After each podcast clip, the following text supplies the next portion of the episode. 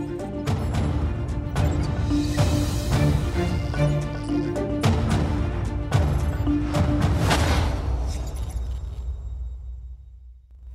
E hoje não faltam motivos de interesse da nova polémica na TAP a envolver o ministro João Galamba, a uma possível remodelação do governo, passando também pelos casos ocorridos nas cerimónias do 25 de abril.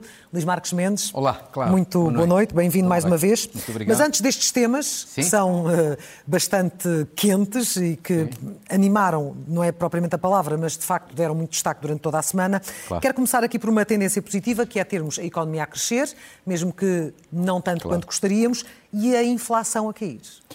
Pois, primeiro porque esta semana é muito difícil encontrar notícias positivas.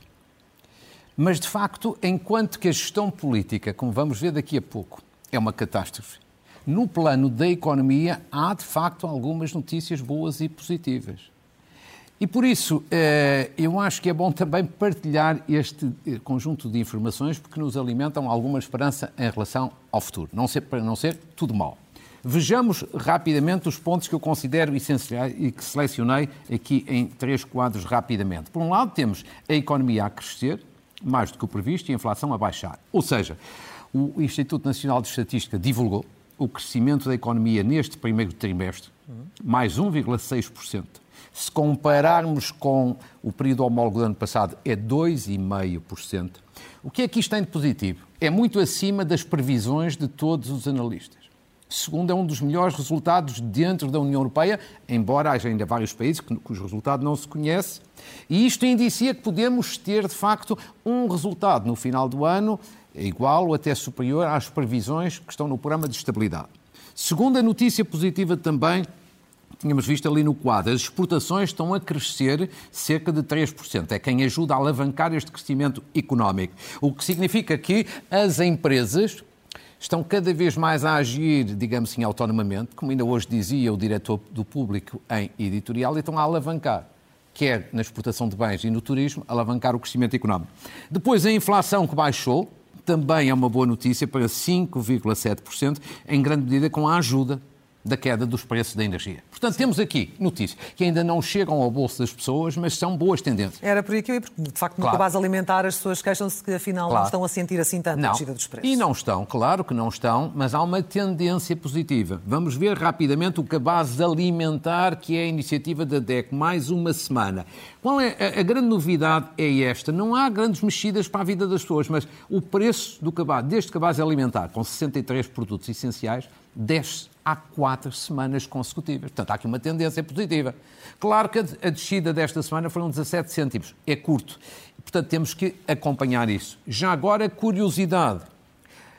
Há meia dúzia aqui de produtos que foram aqueles que mais desceram de preço. É certo que outros subiram para ter aquele resultado, mas os que mais desceram de preço, uma curiosidade para as pessoas, é o óleo alimentar, a batata vermelha, o carapau, a courgette, a perna de peru e o azeite virgem extra. Claro que outros, obviamente, subiram. Provavelmente na próxima semana teremos dados eventualmente aqui diferentes, mas há aqui uma tendência e essa tendência é positiva. Portanto, na gestão política, uma catástrofe. Mas na parte da economia, salva-se estes dados de crescimento económico que têm muito, muito a ver com a dinâmica das empresas.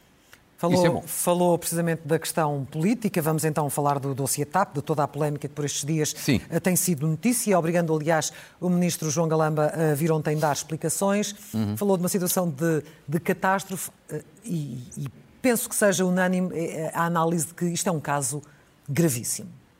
É um caso gravíssimo, repare, já toda a gente falou sobre isso e, e falou bem. Acho que da direita à esquerda há aqui uma ideia transversal. Isto é bizarro, isto é surreal, isto é caricato, disseram outros, isto é rocambolesco, mas no final é grave.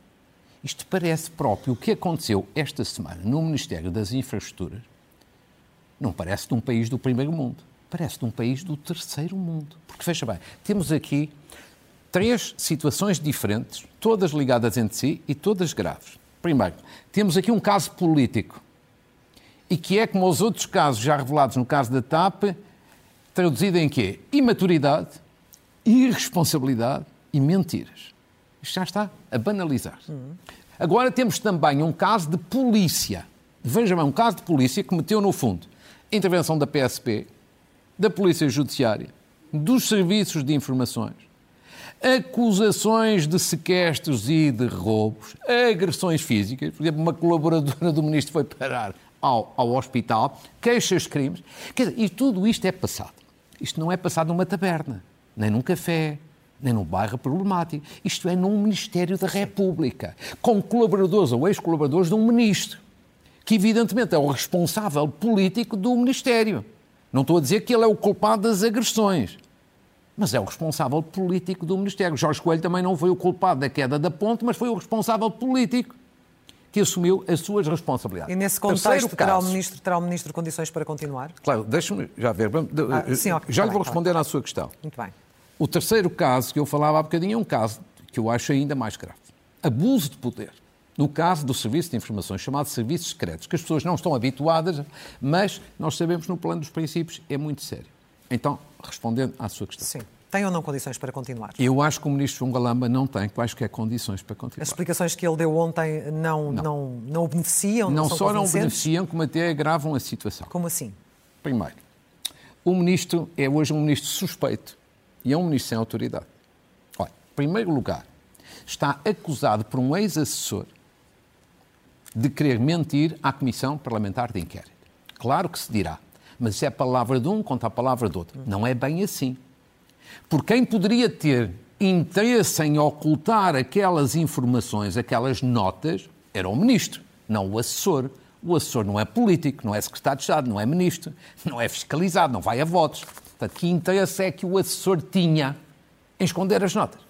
Portanto, é aqui uma acusação séria. Segundo, aqui já não é uma acusação.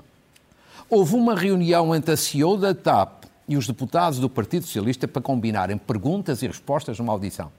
Esta semana ficámos a saber duas coisas. A primeira é que as perguntas e respostas foram mesmo combinadas. E devemos aqui à SIC e outras televisões que divulgaram isso em primeira mão.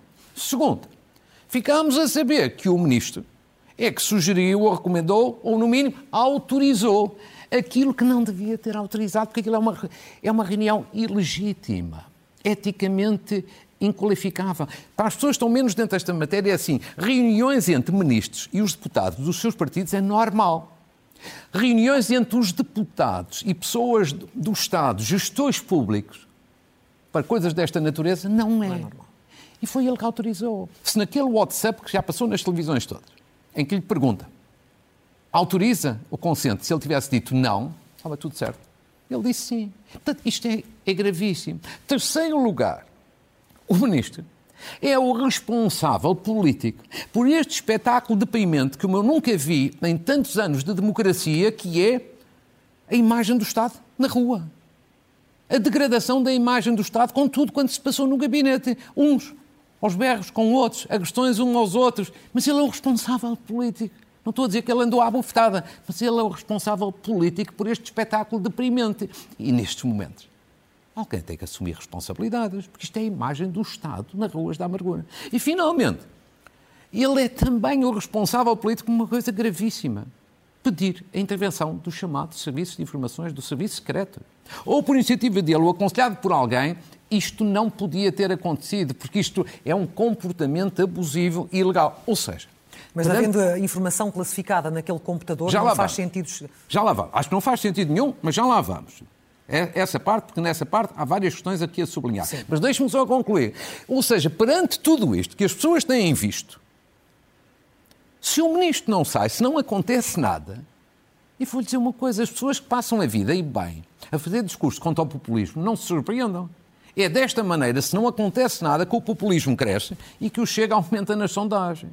Porque isto é a imagem do Estado, a autoridade do Estado aí pelas ruas da amargura. Bom, isto tudo agora está nas mãos de António Costa, naturalmente. Claro. O Primeiro-Ministro vai ter que falar sobre isso. O Primeiro-Ministro também não pode deixar de agir desta vez e de falar, porque assim, em todas estas matérias da TAP, António Costa anda permanentemente a esconder-se atrás dos ministros. Certo? Ora, desta vez isto é muito pior. O que aconteceu é ainda mais grave. E esta questão, então, dos serviços de informações, insisto, é gravíssima. Portanto, o Primeiro-Ministro não pode deixar de agir. Repare bem, Isto o Primeiro-Ministro não pode queixar-se da Comissão Parlamentar de Inquérito. Não pode queixar-se da oposição. Não pode queixar-se do Chega, dos jornalistas, dos comentadores. Isto acontece dentro do governo. Isto é uma crise dentro do governo. Só pode queixar-se dele, dele próprio. próprio. O que significa o quê? O Primeiro-Ministro tem que fazer três coisas. Não é uma. Eu acho que tem que fazer três coisas. Primeiro, tem que exercer a sua autoridade. Como pelos vistos, até zaragatas acontecem estas quase palhaçadas, desculpa a expressão, dentro do Ministério, o Primeiro-Ministro tem que pôr ordem na casa, tem que exercer a autoridade. Segundo, tem que substituir o ministro e tem que dar, desta vez, é inevitável, uma explicação ao país. É inevitável.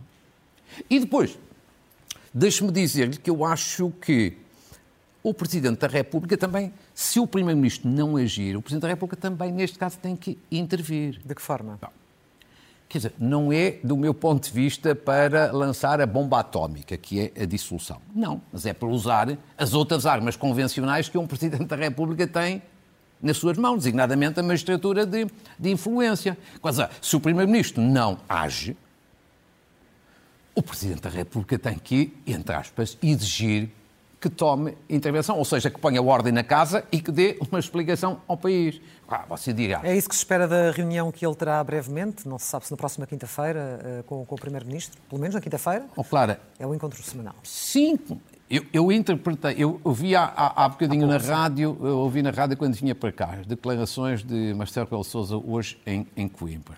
Eu interpretei daquelas declarações uma de duas. Ou ele já falou com o Primeiro-Ministro, ou vai falar amanhã ou terça-feira. Nunca na quinta-feira. Porque não, porque está a ver, se fosse falar na quinta-feira, que é o dia tradicional das reuniões entre Presidente e Primeiro-Ministro, ele teria dito já ontem, olha, falarei com o Primeiro-Ministro no dia das audiências habituais. Não, ele disse que não divulga também a data. Portanto, a minha suposição é, ou já falou, hoje eventualmente, ou vai falar amanhã ou terça-feira, acho que antes, portanto, antes da quinta-feira. Isso é a minha suposição. A Agora, eu acho que o importante é saber se já falou, já pode ter falado, ou, ou vai falar amanhã ou terça-feira, mais importante é isto, dizer, tem que haver intervenção se o Primeiro-Ministro quiser arrastar e empurrar novamente as coisas com a barriga, sabe? E repare que já há antecedentes desta matéria.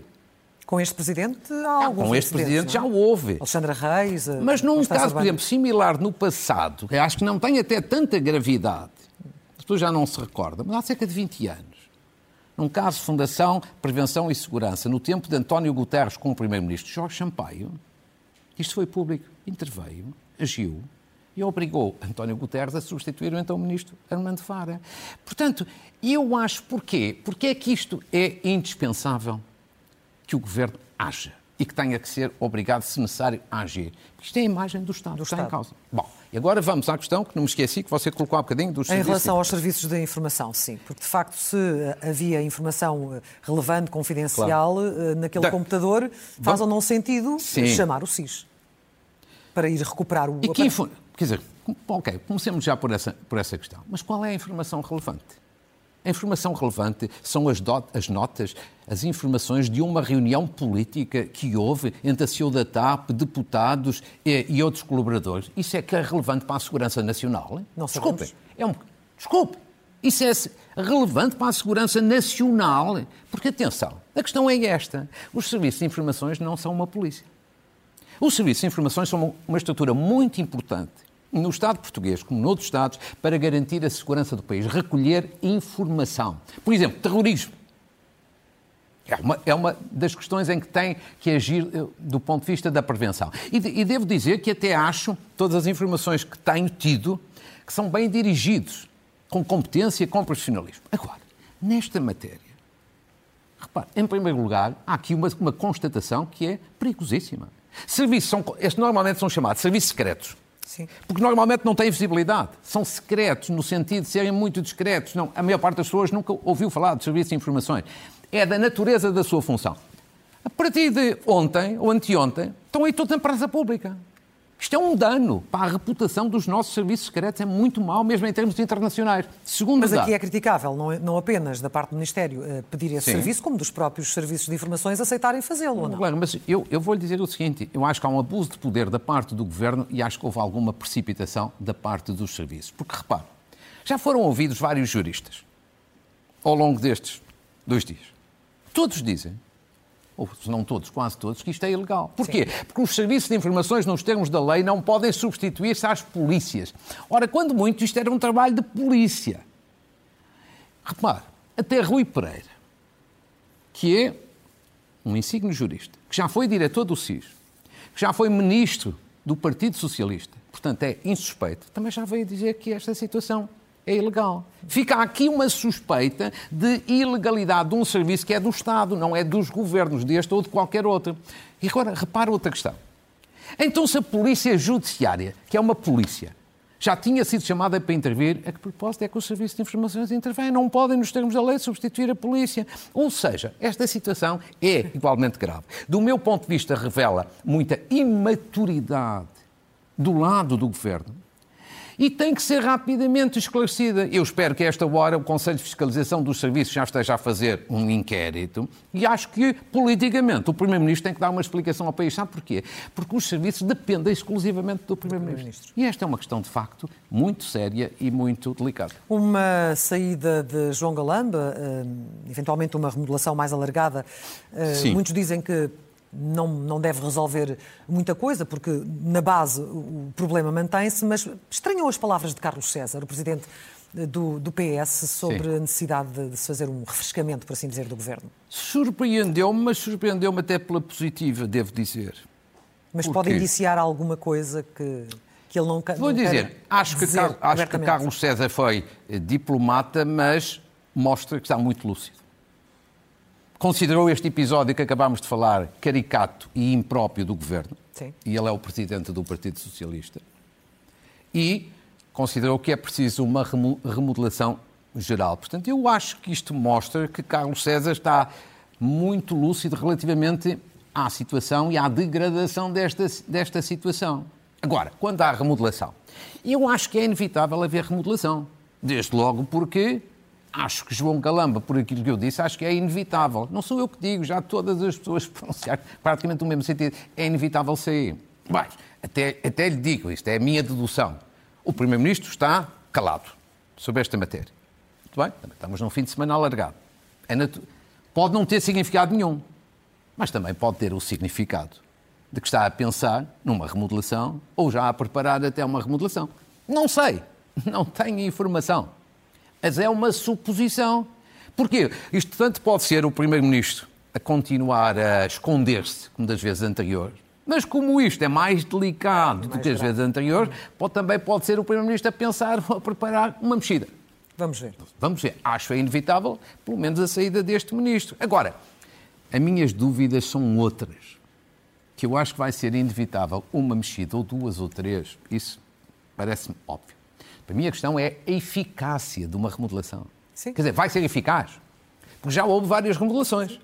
Até ao momento, não é? Já houve. Sim, o governo já, já teve várias remodelações. Por isso coloquei a questão.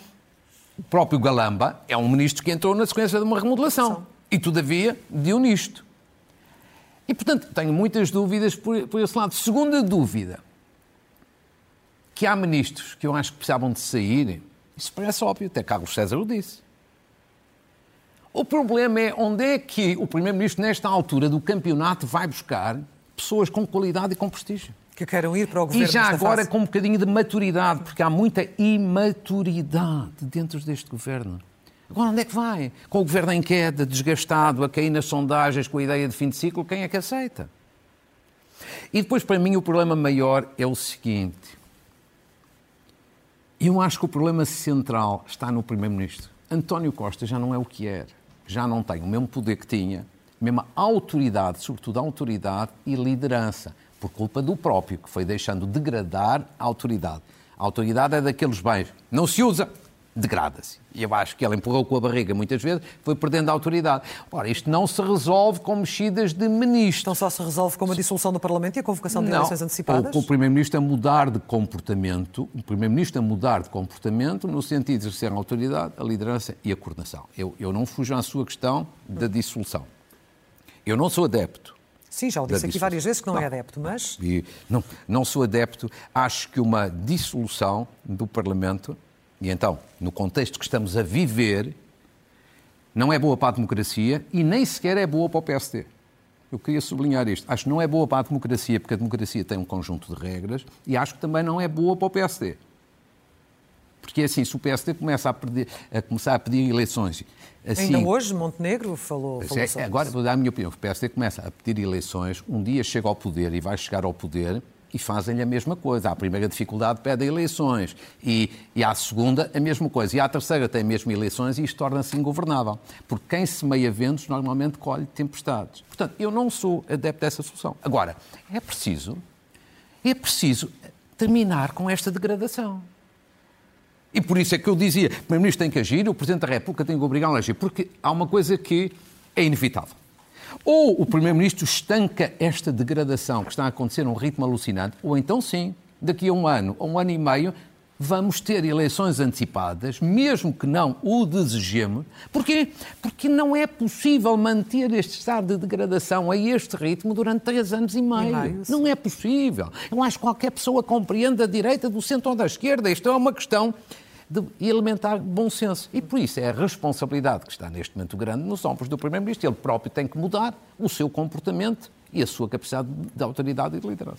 Agora temos de avançar, porque de facto estes temas uh, uh, duraram mais tempo do que aquilo que tínhamos inicialmente previsto, mas vamos para outro caso, porque foi na semana passada e também Sim. deu muito que falar, uh, os casos do 25 de Abril, e eu queria ouvir a sua Sim. opinião sobre não só o protesto do Chega, como aquilo que ouvimos pública Sim. e privadamente e do, privado. Presidente, do Presidente da Assembleia da República. Claro, isto foi um mau 25 de Abril, pronto, uma pena, uma data que devia ser comemorada de facto com outra dignidade. Em primeiro lugar, o grande responsável, evidentemente, o Chega. Eu aí tenho a opinião do diretor do ECO, António Costa, não é António Costa, Primeiro-Ministro, é o diretor do ECO, que num texto que fez logo a seguir disse que os deputados do Chega se comportaram como verdadeiros hooligans políticos. A gente conhecia os hooligans do futebol, hooligans políticos. A frase é dele, mas eu acho que ele tem razão. E, portanto, lamentável, censurado quanto a Santos Silva, que foi o outro grande protagonista. Há quem diga esteve muito bem, há quem diga esteve muito no, mal. No raspanete. Eu diria o seguinte: no raspanete, por ordem na casa, Santos Silva esteve bem, na minha opinião. Fez aquilo que lhe competia fazer. Tentar pôr ordem na casa, faça aqueles comportamentos. Pode ter feito um bocadinho de teatro, e acho que fez, mas acho que no essencial fez bem. A partir daí, Santos Silva esteve mal. Com afirmações e com atitudes epá, que são mesmo inacreditáveis. Tenho a sensação que ele se deslumbrou com aquele respanete, deslumbrou-se, vê-se depois o resto naquele, naquele vídeo privado, deslumbrou-se e a partir daí foi tudo inacreditável. Primeiro, os comentários desprimorosos, desagradáveis, desagradáveis que fez em relação à iniciativa liberal. Quer dizer, pode-se concordar ou discordar da iniciativa liberal, mas um Presidente da Assembleia da República não pode fazer nem à mesa do café aquelas declarações. Porque, atenção, ele de facto tem que manter aqui essa independência. Segundo ponto. Depois, aquela atitude que ele tomou, aquela decisão que ele tomou de dizer que proíbe os deputados do Chega de o acompanharem em visitas oficiais. Sim. Quer dizer, isto é inadmissível. Quer dizer, ele pode não gostar dos deputados do Chega, nós podemos não gostar, eu não gosto dos comportamentos que os deputados do Chega têm tido. Mas temos que respeitar, porque eles estão eleitos pelo povo. E eles representam o povo. E são a terceira força política. E, e Santos Silva é o presidente da Assembleia, mas não é o dono da Assembleia. E depois, aquela ideia que depois colocou numa conferência de líderes de mudar as regras para sancionar disciplinarmente, penalmente os deputados. É certo que foi um convite à reflexão, mas só essa ideia, quer dizer, são ticos socráticos.